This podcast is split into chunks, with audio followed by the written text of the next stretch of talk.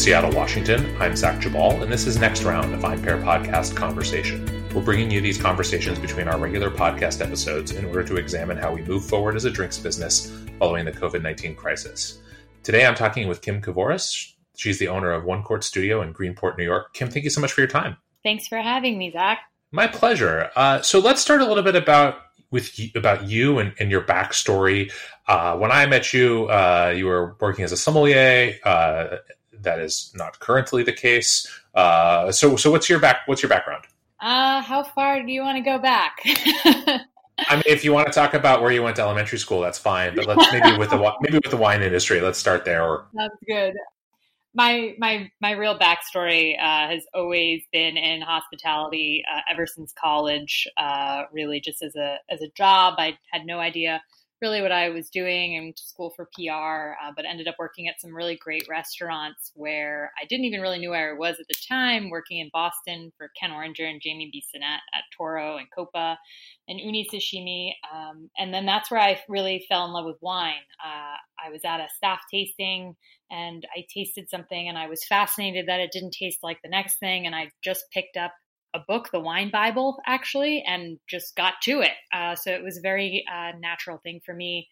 Uh, ended up in New York working for Paul Grieco at uh, Terroir East Village, as well as his Murray Hill location, and also transitioning into Hearth um, as a sommelier on the floor for a bit. And then I went around and uh, did two harvests in in uh, in one year in uh, Clare Valley, Australia, at Pikes, and then it came back and went to Etude in Napa, um, and then came back from there. Worked Aviram Turgeman at Marseille and Café d'Alsace, which was a wonderful experience. Then took a little hiatus from the floor for the first time and took the North American sales representative job for Hedges, um, which was awesome and an incredible experience. That family is great. Uh, but believe it or not, I missed the floor. So I came back to New York and uh, worked for Danny Meyer uh, at USHG uh, at Maialino, where I became the assistant wine director and then became the wine director at Marta, and then went off to Blue Hill Stone Barns as a sommelier after that. So that's kind of the long and short of it, I would say. And that job is what took you out of New York City, I assume. Uh, I yeah, I stayed in New York City for my apartment, and I actually I commuted, which oh my goodness, it was you know it wasn't too terrible when you think about like how long I spent on the subway in Manhattan. Uh, mm. It was just it it wasn't really that it wasn't that bad. I mean, the hours were definitely long, but it was uh it wasn't wasn't bad. I just think about like getting into the car after a long night and trying to and having to drive home, and I've only had to drive about fifteen or twenty minutes max in those time slip in that in those times. So uh, I suspect it was a slightly longer drive. Plus, you know, finding parking. Ooh. The parking actually took longer, I think, some nights. Yeah. No, there you go. Uh, okay, so so you're so prior to this current venture, you know you're working at the i think like one of the i mean you worked at a lot of iconic restaurants obviously but what what made you leave restaurants? So i have always i think the end goal to me was to always have something of my own um, not really knowing what that was going to be or what was really going to speak to me whether that be a small wine bar. I wanted something to call my own um, eventually at some point. And this opportunity presented itself uh, at a time where I almost wasn't really ready to leave the floor. Uh, I wanted to stay at Blue Hill at Stone Barns until I probably couldn't feel my feet anymore and needed to come off the floor. And uh, I really enjoyed working there and the rush during service and the high intensity of it, as well as the, the great wine list that I was able to work with. Um, but the opportunity presented itself, and I said, I can't pass this up. Um, there's a lovely wine shop that was in Greenport, New York, uh, and the owners were looking to sell. It was a successful wine shop, and they were looking to sell their business and get out. And uh, I approached them, and that was that was it. That was history from there. Gotcha. And when was that? Uh, that was in late uh, late 2019, very late 2019. Gotcha. Yeah. So so you kind of so when you stepped in and took over uh, you purchased the business. You know, to what extent was were you looking at kind of keeping things going the way it had been versus making some significant changes? Uh, there were some significant changes made in. Are you, you're talking about in the shop from? Yeah. Now, yeah, uh, there were definitely some significant changes that were made. Uh, in regard to the inventory. I mean, it's very one thing about it. It was it was a shop that was successful. It had been open. It was always. It's actually been a historic shop called Claudio's, uh, which had been open forever. I actually don't even know the date it had been open, but uh, and then it became this other store called Spirited, which was open in the space for about three and a half years um, from a lovely couple who didn't come from the industry. Uh, and they did quite well. They focused on um, indigenous grape varieties and things of that nature. And they wanted somebody else to take over from them mm-hmm. that had like that same vision, I would say, or to really catapult it to the next level. And so mm-hmm. I, you, I sized, I'm sizing down the inventory. Uh, it's quite humbling to take over a, another inventory as well, especially coming from places like Maialino and Blue Hill Stone Barns and, and stuff like that. So it's been a an ex- it was definitely something that I have changed up quite a bit. Gotcha. And so obviously there's a there's a lot of big changes when you go from working on the floor of a restaurant to when you go from to operating a wine shop. Um, something sometimes it's as simple as the hours, but but was was it hard for you, or, or what was that transition like in terms of connecting with your customers? Uh, the way that the shop is set up, right now is it's very tiny. It's probably about 800 square feet. Oh, uh, okay. Uh, not very big, and which means the selection is quite often rotating. Uh, like I'll buy a couple cases of something, and once it's gone, it's kind of gone. Unless I felt like it really had a great presence and people really enjoyed it, then I'd give it another go and and then switch it up so people are getting this one especially with covid and only allowing certain amount of people in the store at a time people are getting this one-on-one like experience where you almost have a private consult with me when you come into the store, uh, which I think is definitely interesting. Uh, the space is very open, it's very airy, uh, everything is on the sides, uh, and it's just kind of this minimalistic approach to a wine shop. Uh, it almost doesn't feel like you're in a wine shop, it feels like you're kind of in my home or something like that, which was the vibe I wanted to give it. Um, so I, I've maintained that one-on-one approach. If anything, I have more time to deal with to talk to people. I think. Oh, okay, very cool. And so, you know, you mentioned it. So let's talk a little bit about how things have changed uh, since you know March or so with with COVID. Um, what were some of the like? What were some of the changes you made initially, and then um, say now and moving forward? Um, are there are you doing things differently? Do you think you'll be doing things differently for the foreseeable future? Like, what's your read on that? So when COVID, I opened April 4th, um, which was basically after the March rush of everybody buying as much alcohol as they possibly could because they didn't know, nobody knew what was going to happen. So I'm sorry. Can I can I just ask a clarifying question real quick? Yeah. So so you took over the business in late 2019, but during that from then until uh, April 4th, the, the, shop was not open. Is that correct? Yeah, the shop was not open. The shop was, um, I just, you know, we did a little paint job, uh, gave it some new floors. That's, you know, just had to wait for all the kind of people to come in and, and say, yay, you're allowed to open now, um, and just waiting on things like that. Uh, so I finally got the go ahead from the town, uh, April 1st to open. Um, oh, okay and the SLA and all of all of those parties. So uh, we closed January 23rd on the business, and then did not open until uh, April 4th. So was there? There must have been a couple of uh, sleepless nights in mid to late March because uh, you were, yeah, as you mentioned earlier, you know, all the sort of panic buying had happened, and now you're opening into a totally unfamiliar landscape. yeah, hundred percent. Uh, I even though I've been coming out to Greenport for a, quite a long time, there's uh, not a ton of fine wine retailers out here, and not really knowing what to expect uh, and how people would gravitate toward that. Would they would they want this? Is this something that people are looking for? And I just kind of continued with my vision of and you know expanding people's minds and expanding their palates and introducing them to different grape varieties from all over the world. Uh, and i just opened the doors and, kind of hope for the best. One thing i did do which covid pushed me to do was online presence.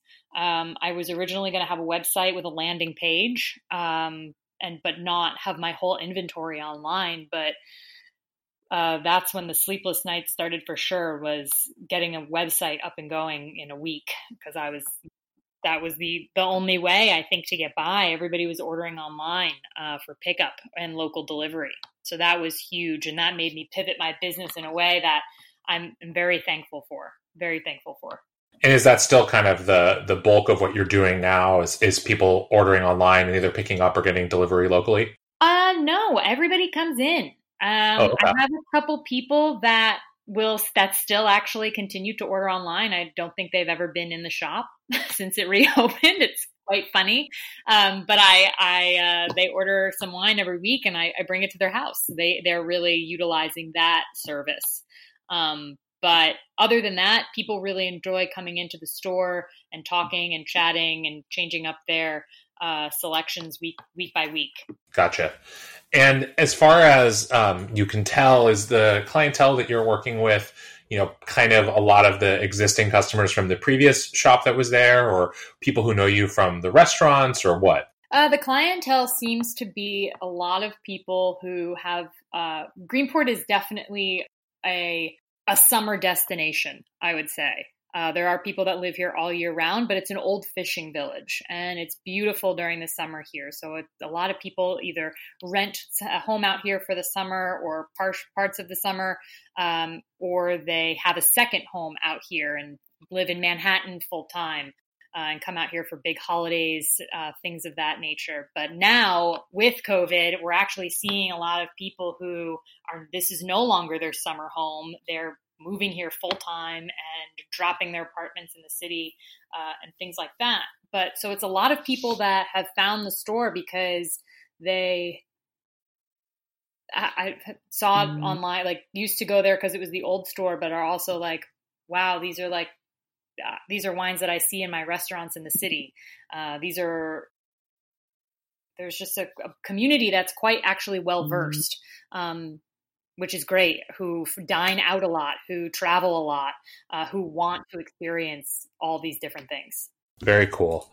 So let's talk a little bit about what um, you're currently kind of feeling the most, uh, or what what you're selling that you're having the most success with and then maybe what you're most excited about. So do you i mean i know you've only kind of been open in this capacity during covid time so you can't talk about how things have changed but is there anything that you've been having a lot of success with that surprises you? A little bit yeah. Um so when i i first so i have I mean, I think most wine professionals really love Gamay uh, and red wines on the lighter side. Um, but I can't speak for everybody, but I, know a large part of the community does. Uh, there's a, a sort of trend happening right now where people are loving chillable reds.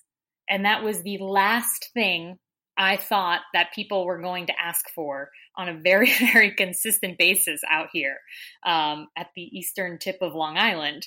Uh, so that's exciting. Uh, there's a lots of kind of fun, chillable summer style reds that people are enjoying. Also, there's been a lot of uh, requests for uh, people looking for orange wine, um, which is great. So, in the term of like people are exploring, they're exploring all their options. They're not confining themselves to red versus white, to just some rosé. Uh, they're definitely expanding their be- their own boundaries uh, in what they're drinking. Cool. And and in those categories or or others, are there anything that you're selling now that are, or sold recently that you're particularly excited about?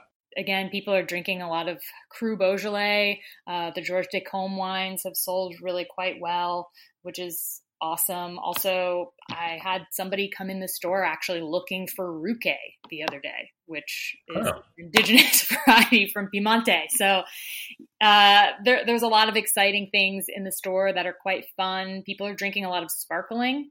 Um, and they're really taking to the small uh, small winemaker. Um, I have a couple people turned on to the Pierre Baillet Les Villages wines um, made by Alexander Chartogne's wife. Um, people come in looking for Veuve, and I point them in that direction, and they're happy. So uh, it's the small small victories, I would say. Excellent. And then uh, again, you know, looking forward is always tricky in, in any time and, and in these times almost impossible. But you know, do you do you get the sense that um, are there things that you would like to be doing now that you're not able to do because of COVID that you imagine integrating into the business going forward? Yeah, then a lot of my my initial idea and uh, for the store was to have education and that was a big focus and a major brand pillar for One Court Studio. And with that, it's having wine classes is just not a doable thing for the store at the moment with the fact that people have to wear masks and there's all these other precautions meanwhile like getting 10 people in a room to taste wine just doesn't sound incredibly safe so that is something that I want to work toward in the future. Uh, that is definitely something I wanted to do in the beginning, but sadly is not happening at the moment. Um, so I kind of take to my Instagram and throw a little bit of educational posts um, up uh, as my kind of as my educational focus at the moment. For people who are interested who are listening to this what what's the where's where do they go? Yeah i'm i'm on instagram at one court studio and then my website is onecourtwine.com very cool. Uh, anything else that you feel like uh, you want to you want to share about the experience of uh, opening a wine shop during covid-19 uh, it's the hardest thing i've ever done in my entire life um, for sure. It's fun it's amazing. You uh, i'm i'm my own boss which is great but again I, am I'm, I'm very very hard on myself and I, I want this to be a great little shop and provide a great experience for people and again open people's minds and palates to explore other wines uh, and to do different things and it's just there's nowhere to look in terms of I have the store's P&Ls for the last three prior three years, but that means nothing right now. So just trying to adapt, consistently trying to adapt the deeper we go into this, uh, and trying to give people exciting and fun wines and a way to distract them by coming into the store and feeling like they left their their real lives for a minute, came into the store, learned something fun, got to try something new, uh, and, and can then continue on their day. Awesome. Well, Kim, thanks so much for your time. Really appreciate it, uh, getting the perspective on operating and, and, opening a wine shop during, as you mentioned, the uh, about the worst possible time that uh, that you could have done it. But congratulations to you for uh, for taking the plunge, and uh, look forward to seeing what happens going forward. Awesome. Thank you so much for having me, Zach. Thanks so much for listening to the VinePair podcast. If you enjoy listening to us every week, please leave us a review or rating on iTunes, Stitcher, Spotify, or wherever it is that you get your podcasts. It really helps everyone else discover the show. Now for the credits. VinePair is produced and hosted by Zach Geballe, Erica Duecy, and me, Adam Teeter. Our engineer is Nick Patri and Keith Beavers. I'd also like to give a special shout out to my VinePair co-founder, Josh Malin, and the rest of the VinePair team for their support. Thanks so much for listening, and we'll see you again right here next week.